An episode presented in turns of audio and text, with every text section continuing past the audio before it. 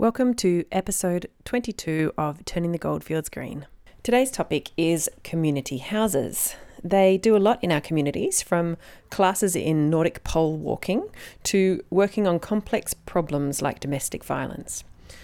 Today we talk to Kez Jennings from Castlemaine Community House and Amy Atkinson from the Maldon Neighbourhood Centre about what their organisations are doing re- around the very complex societal problem of climate change.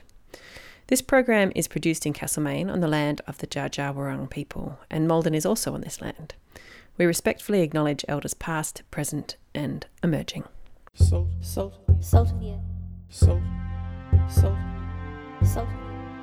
Grassroots. grass, grass, Grassroots. grassroots, Grassroots. Salt of the earth people. Grassroots change. Saltgrass.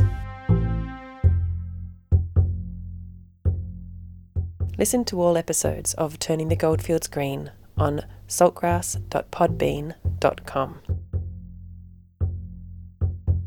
Amy, you work at the Maldon Neighbourhood Centre, and Kerry or Kez, you work at the Castlemaine Community House. Yep.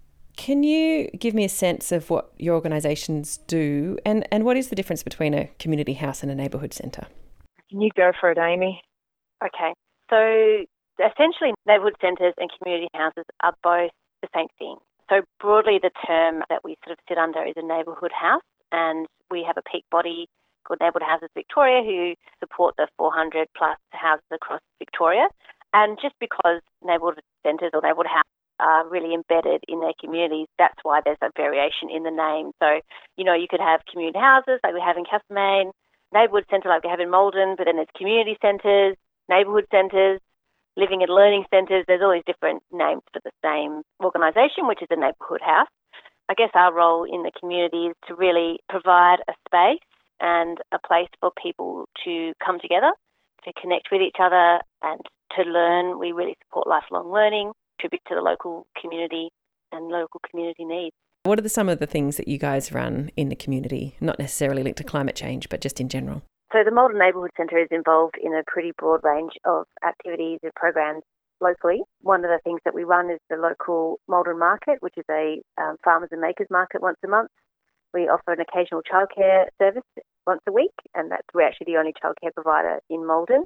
We have a community garden, we have meeting spaces, we have a health and wellbeing program and a program of sort of educational opportunities like workshops or short courses. We have a very popular one where we partner with the Men's Shed and um, and offer introduction to woodwork courses. We are also sort of involved behind the scenes in, in local networks, for example, the Mount Alexander uh, Family Violence Prevention Network, and do lots of sort of advocacy for Maldon, I suppose. Um, one of the other recent projects has been supporting the community planning process.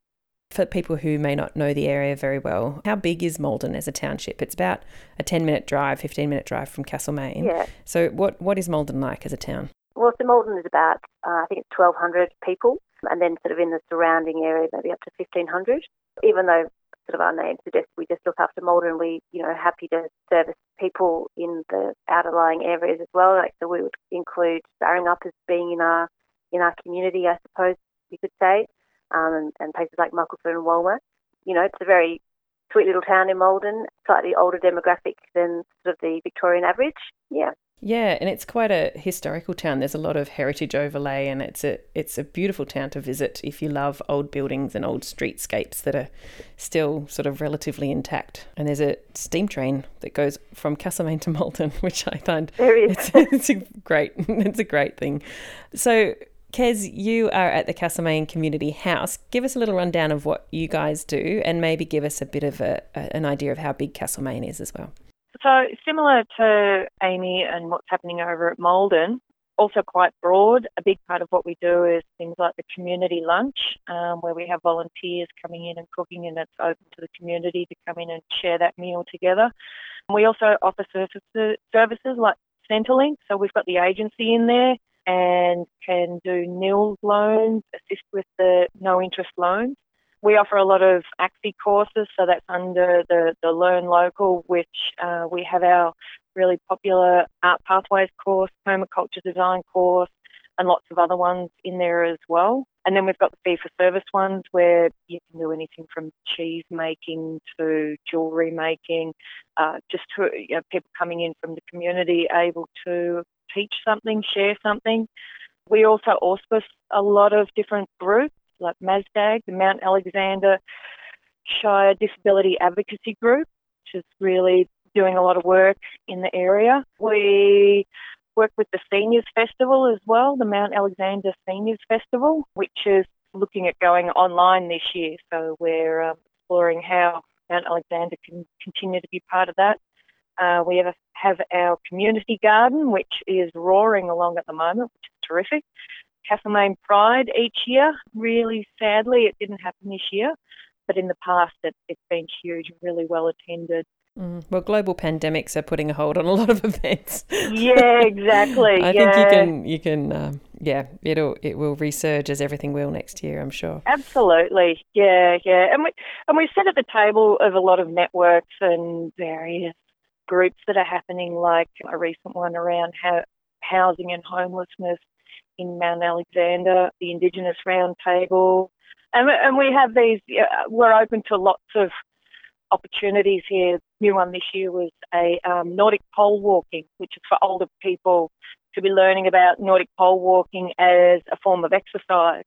So is that walking with a pole? Yeah, but it's not just any old poles. It's specific to this Nordic pole walking style, which is was actually designed for off-season snow skiers to keep fit. So it's that that kind of a movement, and it's really popular here. We're loving it. Yeah, so it, it is quite broad, and we are generally a bit of a hub with people come to us with all sorts of queries and needs. And I think the beauty of what we do is that we've got so many partnerships around the, the Shire and beyond that, that we're in a, you know, we're really building ourselves up to be a good space to be able to say to people, okay, so even if we don't, we can't assist you directly with that thing, we have a good idea of, you know, where your next step may be. And if that next step doesn't work for you, come back to us and we'll do what we can to help you Mm. solve this this issue. So I think I, I think that you've hit the nail on the head, Kez, is that I think neighbourhood houses really are about, you know, being a hub for the community and our response is always based upon what the community is, is after, doing things with the community, you know, partnering and, and supporting people who have identified issues and identified needs and helping them to address them. I think that's the core of what neighbourhood houses do. Mm. that's it. Uh, you know, we hadn't even said the word community. The words community Yeah. development. That's, That's right. essentially yeah What what, we are. What you just Yeah. said. Yeah, yeah. So um, yeah, community coming to us and saying, "How about this?" and us saying, "All right." Yeah, How about exactly. that? And, and that and I think that that makes us they would have us so unique because they're also incredibly diverse. Because communities are, divi- are diverse. So you know we're all responding to these to different sort of niche things in our own different different communities. Yeah. Yeah, absolutely. And I think that's that's part of what I think is so powerful when when organisations like yours take on climate change and raising community awareness and working with the community on it is that you have an embedded like the community already knows you, they trust you, they know that you've got their interests at heart, and it gives you a lot more capacity to reach people that say an organisation like MASG, which is this sustainability group, can't reach certain people because they write us off as greenies. Yeah. Whereas you guys can reach people who may be more mainstream or not interested in green issues as such. Yeah, and I think, I mean, in my mind, climate change is is around health and well-being as well, which is so core to the work that neighbourhood houses doing I do, and it's around community resilience as well. So even separate from it being an environmental issue, it's an issue that's affecting people, and Yeah. people and communities are what we, neighbourhood houses are all about. And so I think that's where there's that really strong link. And I think you're absolutely right, is that we um, have a different relationship to like a, a more niche group, I suppose, um, like an environmental group. Yeah. So it, we have, can have a different a different impact. Yeah. Yeah. Absolutely. So, Carolee, I understand you're studying at the moment. Can you tell us a bit about what you're studying and how that ties in with your work? Yeah, so I'm doing a, a degree online through Murdoch University over in WA in community development and sustainable development. I'm about third year in at this point, and I originally went into this degree for the community development side of it that added the major of the sustainability, sustainable development. Uh, and, and the sustainable development's become a real passion with it. It's just something that's so current, so yeah, something you can really jump into, boots and all, with uh, what's happening in the world at the moment. And it's it's providing a very theoretical base to what I'm doing a lot in my work. And uh, I guess with this study, it's it's drawing me in directions that I probably wouldn't be going in my work um, because with what we do as a community house, so much on the ground. You're you're you're working with what you have there. You're reacting to or reacting with uh, what the community brings to you about what they want or need. But this study is allowing to really dig deep in, in certain areas, such as a unit I've just completed this week called uh, Regional Resiliency, which was a very bizarre bit of synchronicity to start this uh, unit in March, considering COVID really hit at the same time. So here I was already looking at the resiliency of our region and then handed on a silver platter this incredibly practical, tangible case study globally, nationally, locally. it was just quite bizarre. And at the same time, I managed to tie it all in together and had it in a, a field report recently, which was a, a, a bit of a study on our region in terms of how are we in COVID. And it was just, the word count was terrible because I had to keep it down to 2,000 words, but I, I could be, I could have written 20,000 about um, this region because there's just so much happening here, and I really do see what we have in the Mount Alexander Shire as a real potential of a, as a framework for resilient regions, uh, for, for areas that are not feeling sense of resiliency and that strength and cohesion around sustainability and community in general. You know, when you look at how the uh, the farmers market rolled with it, with COVID, and kept were able to keep going, um, whereas a lot of places just couldn't.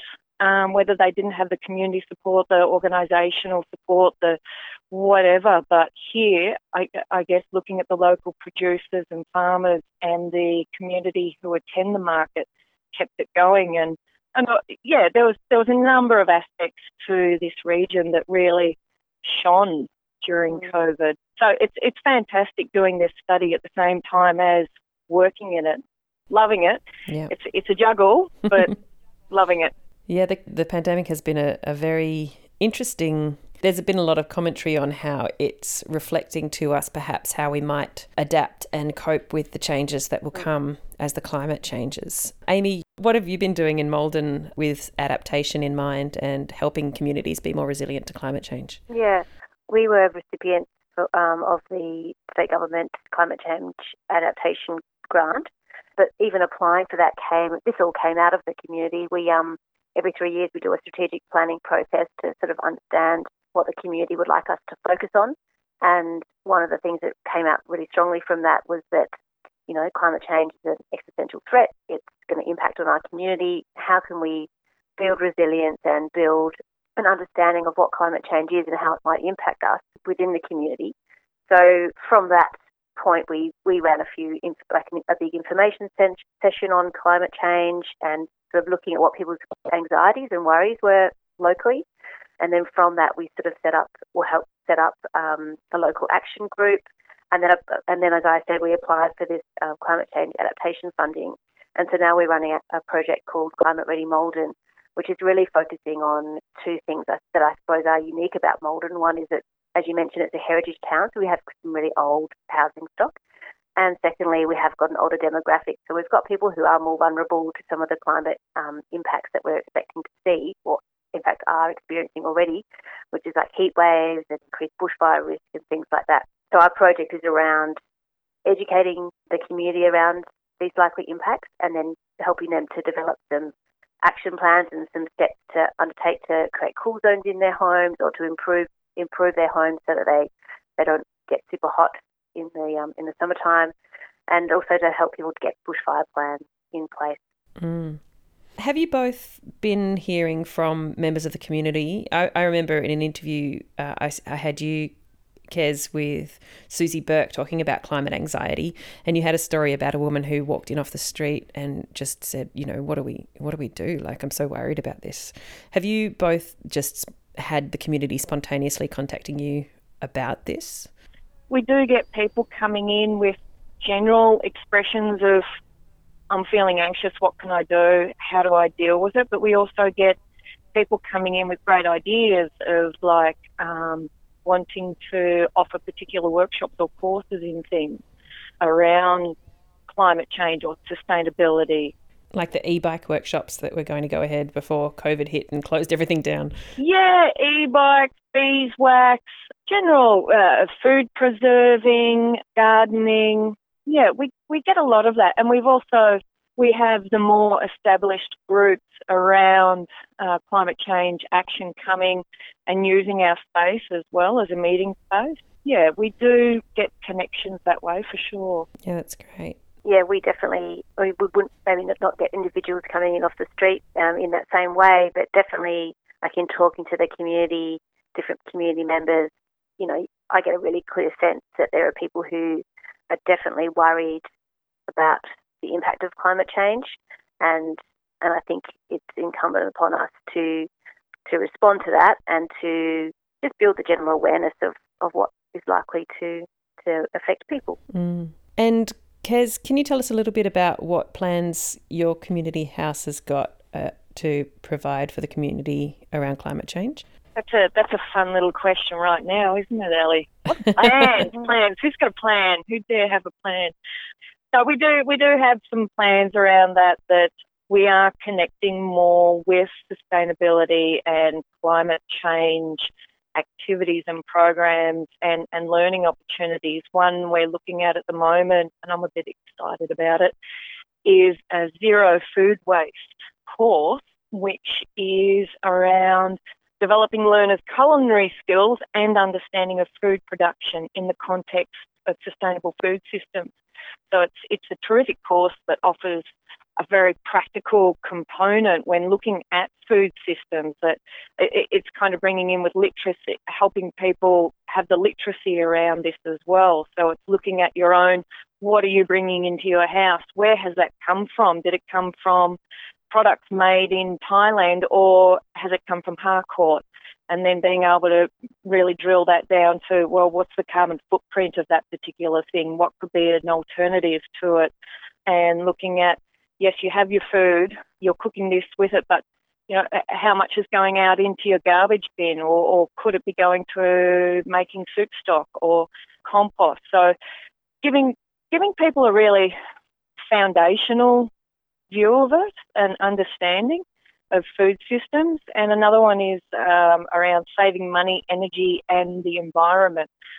So it's a course which, um, again, it, it, it's around developing the language and literacy um, but in the context of ecological literacy and sustainability. So could be examining your own.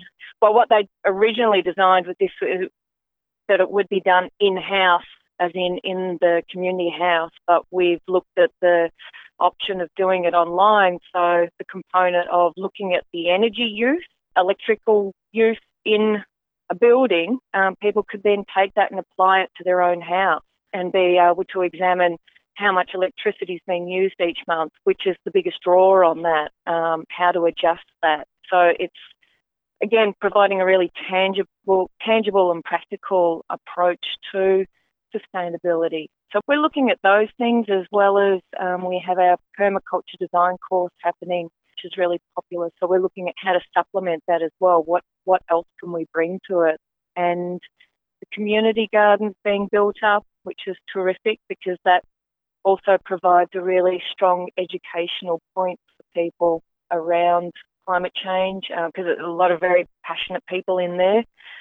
And I think at, at this point, I see it as us just kind of building the community understanding of us being open to more in this space and, and building up the opportunities that are out there. Say we had uh, someone approach us and say, what about TerraCycle. I'll help you set up TerraCycle at the community house so that we've got now got these three bins there that can be accepting um, dental waste toothpaste tubes to uh, toothbrushes, stationery waste with uh, pens and textures and things like that. So I think I think for us it's about getting out to the community to let them know we want to know what you'd like to see happening and we will be you know we're available to help facilitate that.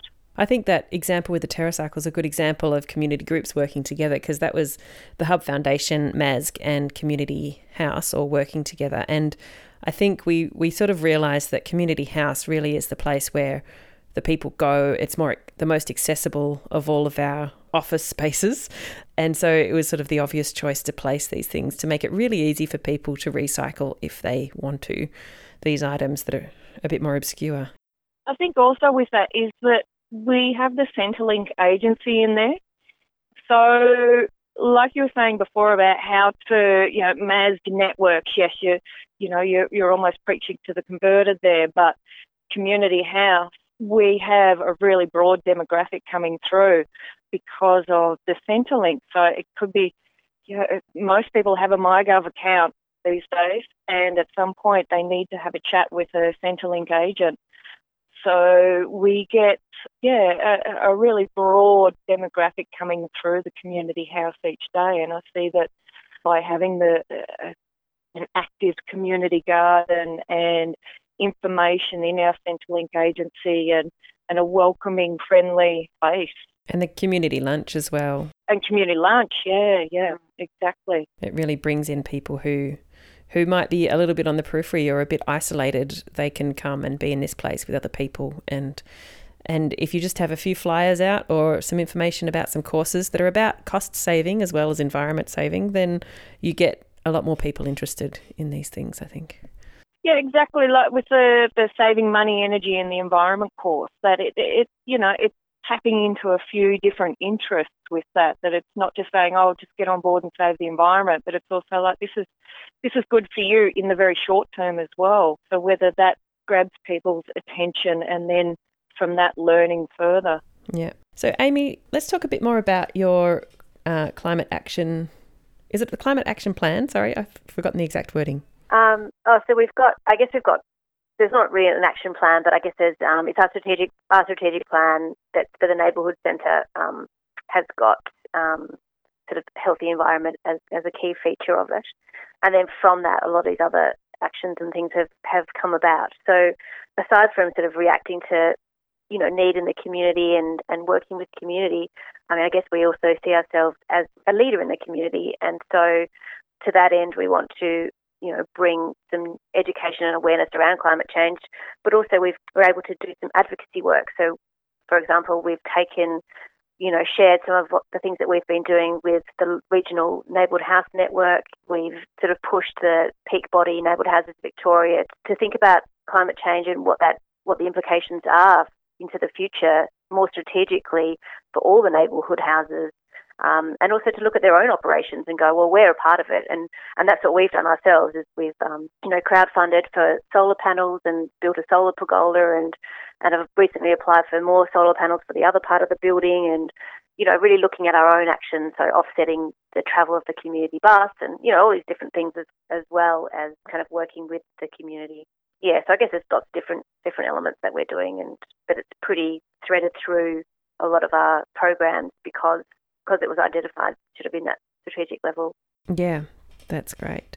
Kez, you mentioned something in a conversation earlier about there's been a, a new focus on environment at the management level of neighbourhood houses. Neighbourhood House Victoria, their AGM earlier this year, no, late last year, whizzing by.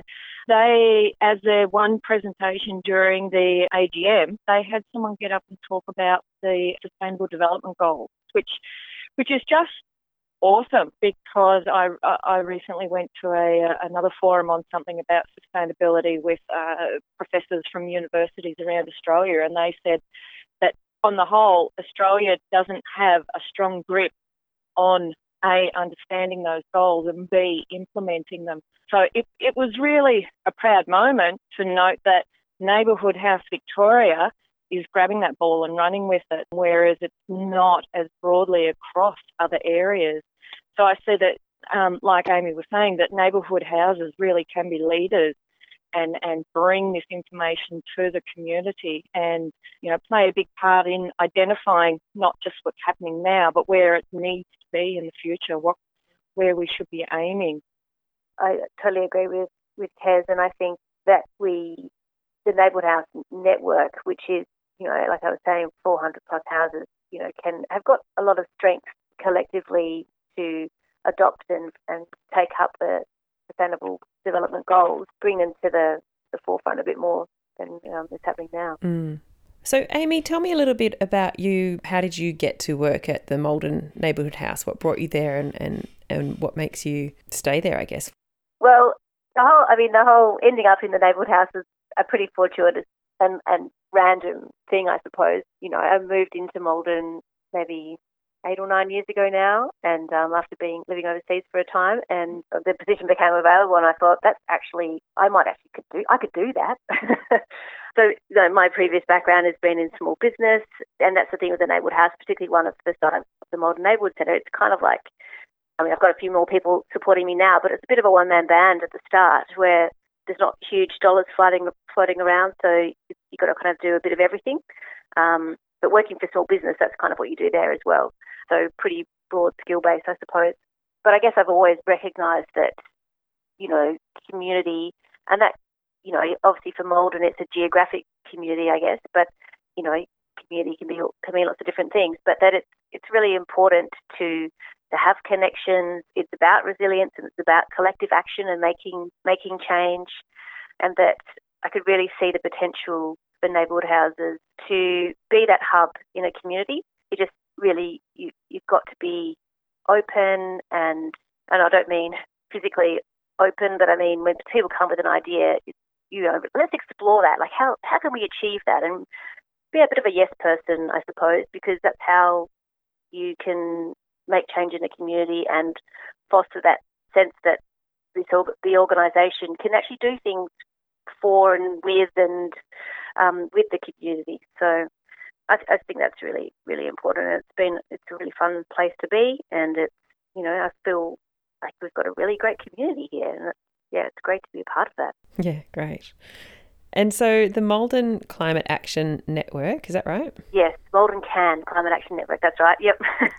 yeah, well, we, we, we kind of, I don't want to, it sounds a bit harsh, but we kind of burnt, our, burnt ourselves out a little bit. So the group came out of our sort of a really initial work in the community, sort of where we had a, a, a presentation about about climate change and what it means and what it is and really getting down to the basics and, and also talking and asking people about what they were most concerned about. And then out of that, you know, people really wanted to feel a sense of that there was some collective action happening actually, that people weren't sort of sitting at home individually just getting worried about stuff and, and making sure their batteries were recycled. It was something that people could come together and really feel like we were doing things together and we were in it together.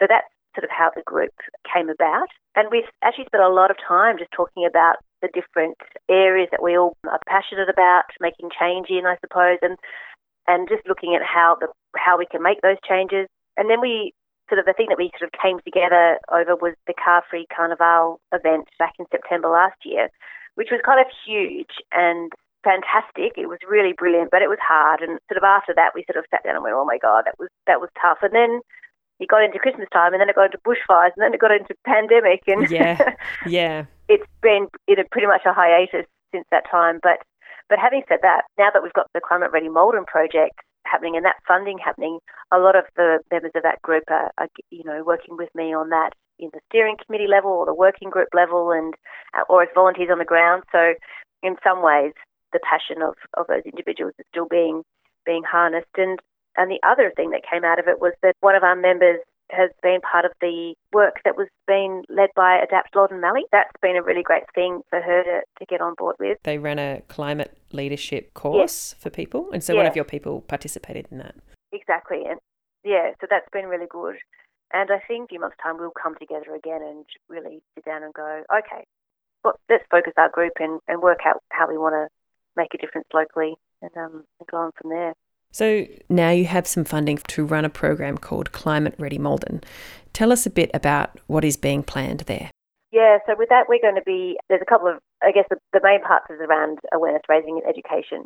And then we're also going to um, pull together a team of volunteers who can do a thermal comfort assessment of people's homes and work with households to, to make some really simple changes so that they um, can deal with extreme heat and, and heat waves better. We sort of recognise that our community, because it is older, is, is particularly vulnerable to, you know, in terms of heat health. And then, of course, the other aspect is that Maldon is classified as extreme risk um, of bushfires. So, working with the CFA to make sure that people have plans in place, bushfire plans or emergency plans. So, there's a couple of different areas, I suppose, that we're going to be working in, and um, we're sort of in the early stages because, of course, again, the pandemic got in the way of things. Yeah. What's this? What's the time scale of that project? It's going to be completed April 2021.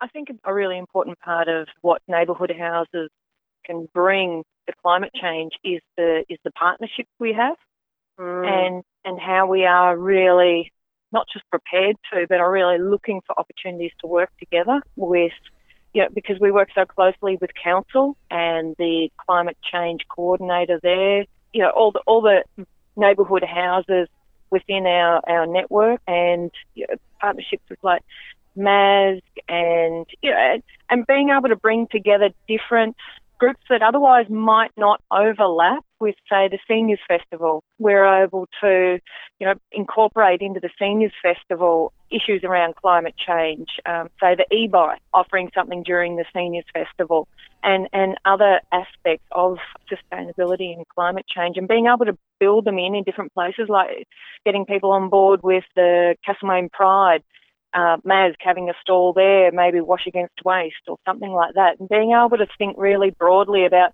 okay, we've got this. How can, how does that fit in with other things and general interest that's going on there? And and we get a lot of you know inquiries from people saying, oh, I'm thinking of doing this. Who should I talk to? And being able to have a number of networks to say, okay, well, you, you could start with this person or try contacting them and just being able to really bring some cohesion to it so there's not Mm. too much doubling up because uh, like Amy was saying there's a there's a sense of burnout sometimes with things of you've got so you know people spread across a few different groups doing very similar things but if you can bring it together more, then that energy is not being burnt out as quickly. There's more of a sense of support. You know, the, the connections that we have with the state government, the the local government, I think they're all really important instead of people off doing their own thing and possibly getting disheartened after a while.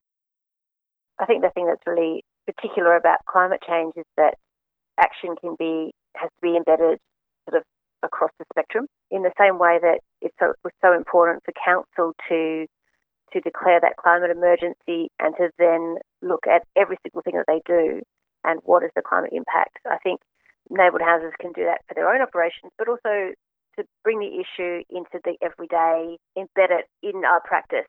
Do you know what I mean? It's not it's not a fringe issue. This is it's so overarching across everything. So I think we can really bring it to the front of, of everything that we do. Yeah, I think that's definitely one of the strengths of the community houses is that you can reach and pull into the fold or include people that may not be included or be exposed to this stuff otherwise. I think to, to make the whole concept really accessible to people. I, I know if uh, you know sometimes if a group is incredibly passionate about their thing, that perhaps someone who's just beginning to explore that concept may feel a bit intimidated of, of I, I don't understand what is sustainability. Oh God, I don't want to look silly by asking a silly question when mm. in fact it's not silly and there shouldn't be any assumptions about people having that language or that understanding. Instead it should be presented in a way that says, Oh, well feel free to ask and, and we're happy to talk to you about this in a, in a way that is accessible and inviting and welcoming and not presenting a well you're either with us or against us kind of thing it's a it's a we're all here and and let's find some common ground on this that say you know there may be people who no they don't feel they're very interested in environmental concerns but they're very passionate about burn offs and bushfires and things like that which can overlap into the environmental space. So it's quite strongly, but maybe there's not a, there wasn't a, an awareness before. So I think really important part of community houses is finding commonalities, common grounds to be able to bring people to a table together to have a conversation. Mm. And I guess there's some really so to, to jump in. I think what it does is in, in some ways it does it divorces the climate action from identity because Mm. you know often being an environmentalist or being a greenie it's obviously it's driven by and you know an understanding and what a desire to, to make change and to, to improve the environment but it's also tied up with identity and if you're someone who I don't know is born and bred Maldon and has fished at the down the river forever and you don't you don't identify as a greenie in that same way but that doesn't mean you haven't got a role to play in, in climate action and I think you know, to have success, like to make changes, it's like with the pandemic response, we're all in it together. If we're not all doing it, it's actually not going to work. Mm. It's only when we get to a point when everyone has to make changes that we will see that difference. So I guess what we want to do is get that sense that we're all in it together before we hit a crisis moment. And I think that's that's where you know organisations that aren't sort of branded or labelled as um, environmental or, or green can get some traction into those parts of the community that don't identify in that way. Absolutely. Yeah. To, to let people know that it doesn't have to be an all or none situation. Yeah, You, you're doing your bit. Maybe you're using beeswax wraps. That's awesome. And then, you know, a few weeks later, they incorporate something else into their lives instead of um, thinking that, well, I can't do that because to do that properly, I have to go completely off grid with everything. Yeah. I have to be a bike riding vegan who only uses candles at night and they have to be beeswax candles. Oh my God, I can't do it.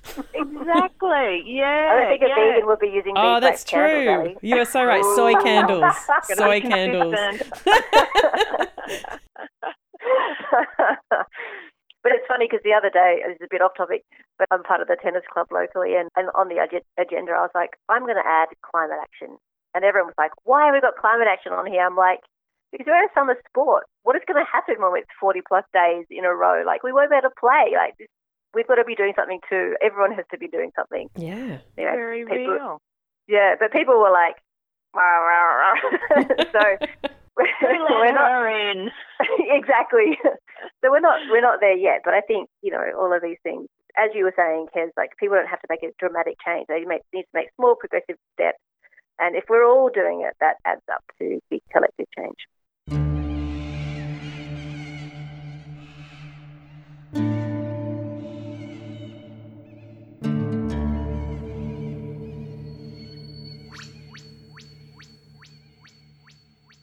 That was Amy Atkinson from Maldon Neighbourhood Centre and Kez Jennings from Castlemaine Community House, discussing how organisations like theirs can play an important role in helping communities take action on climate change, participate in mitigation action, and plan for adaptation.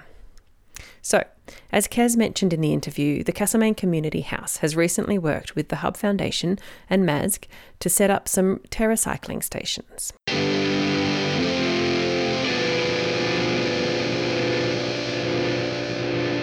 How the frick are you supposed to recycle that?